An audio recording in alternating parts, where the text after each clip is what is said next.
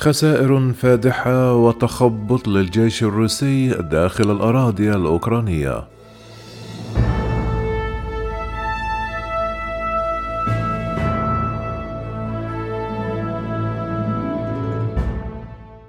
لأكثر من عقد من الزمان أنفقت روسيا مئات المليارات من الدولارات لإعادة هيكلة قواتها المسلحة لتصبح أفضل تجهيزا وأكثر احترافا لمواجهة الغرب.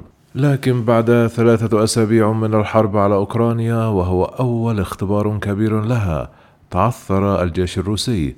بحسب التقديرات الغربية فقد الجيش الروسي نحو سبعة ألاف جندي وأربع جنرالات من كبار القادة.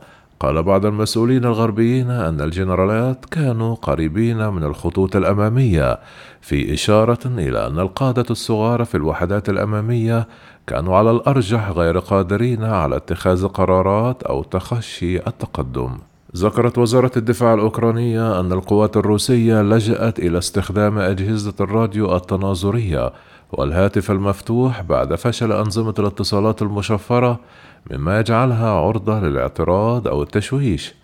قال محللون عسكريون غربيون أن الضباط الروس استهدفوا على الأرجح بعد الكشف عن مواقعهم من خلال استخدامهم للاتصالات المفتوحة. كما رجعت صحيفة وول ستريت جورنال تخبط الجيش الروسي في أوكرانيا إلى عدة عوامل من بينها توقعات الكرملين الخاطئة حول المقاومة الأوكرانية بالإضافة إلى أن روسيا والغرب بالغوا في تقدير إصلاحات موسكو لقواتها المسلحة. قال مايكل كوفمان مدير الدراسات الروسية في سي إن اي وهي منظمة بحثية غير ربحية أن المناورات والعمليات المحدودة في سوريا لم تعد الجيش الروسي لهجوم متعدد الجوانب على بلد يدافع فيه الجيش بشدة عن وطنه. وأضاف الإخفاقات التي نراها الآن للجيش الروسي تظهر أنه يتعين عليهم العمل بطريقة أكبر من تلك التي يستخدمونها في التمرين والمناورات. هذه المناورات التي تم عرضها على مر السنين هي أحداث مكتوبة وأقرب إلى المسرحية من أي شيء آخر. ولم ترد وزارة الدفاع الروسية على طلبات التعليق على تحليلات أدائها. والأربعاء أشاد الرئيس الروسي فلاديمير بوتين في خطابه أمام السلطات الإقليمية بالجهود الحربية التي توصف فيها روسيا بأنها عملية عسكرية خاصة. قال العملية تنفذ بنجاح بما يتفق تماما مع الخطط الموضوعة سابقا ويظهر أبناؤنا وجنودنا وضباطنا الشجاعة والبطولة ويفعلون كل شيء لتجنب الخسائر بين السكان المدنيين. منذ بداية الغزو هزمت القوات الأوكرانية المظلين الروس الذين حاولوا تأمين المطارات وتوقفت قوافل الدبابات وشاحنة الدعم التي يبلغ طولها أميال على الطرق السريعة بسبب نقص في الوقود. كما دمرت المئات من المركبات العسكرية الروسية والتخلي عن أخرى بحسب مسؤولين غربيين ومحللين عسكريين.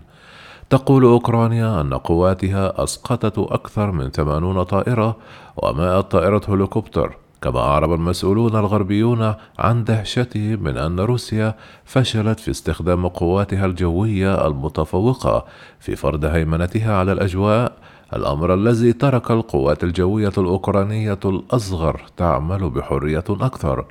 كما واصل الأوكرانيون مهاجمة طوابير طويلة من الدبابات الروسية والمركبات المدرعة على الطرق المفتوحة باستخدام الطائرات بدون طيارة تركية بالقدار.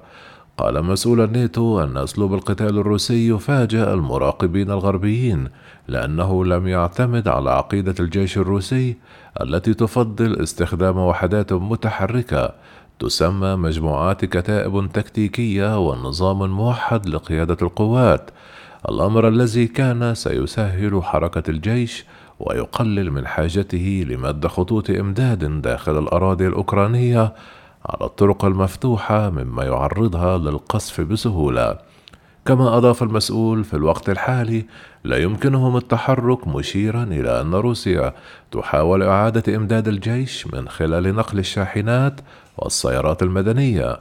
قال محللون عسكريون بمن فيهم أندرو موناغان الزميل في مركز ويلسون في واشنطن إن إحدى نقاط الضعف المركزية في الحملة هي فشل روسيا في التنسيق بين أفراد قواتها المسلحة الأمر الذي خلق مشاكل في إعادة إمدادات القوات داخل أوكرانيا وتنسيق الهجوم.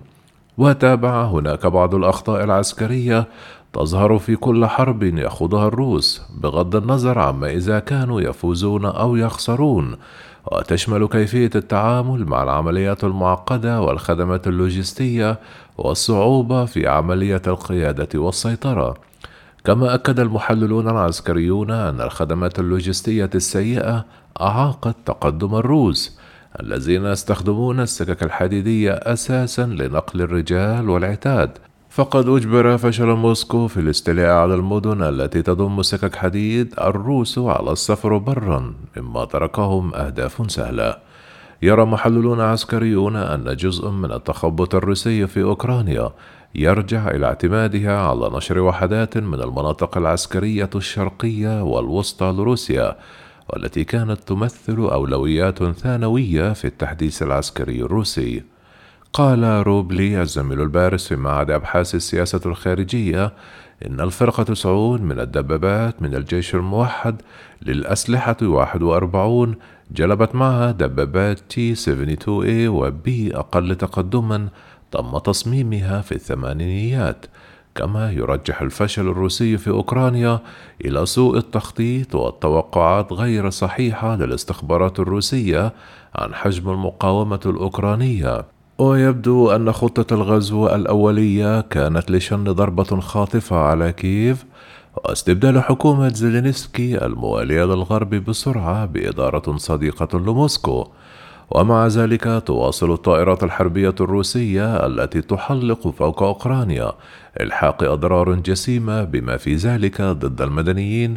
وقال عمدة ماريبول أن القوات الجوية الروسية قصفت مسرح الدراما في المدينة يوم الأربعاء مما أسفر عن مقتل عدد غير معروف من الأشخاص الذين لجأوا إلى هناك ونفت روسيا مسؤوليتها عن القصف. ويقول محلل الدفاع الغربيون أنه حتى ولو تغلبت موسكو على القوات الأوكرانية المسلحة في نهاية المطاف فإن ذلك لن ينهي الحرب. بل ستبدأ مقاومة ضد القوات الروسية تستمر لسنوات.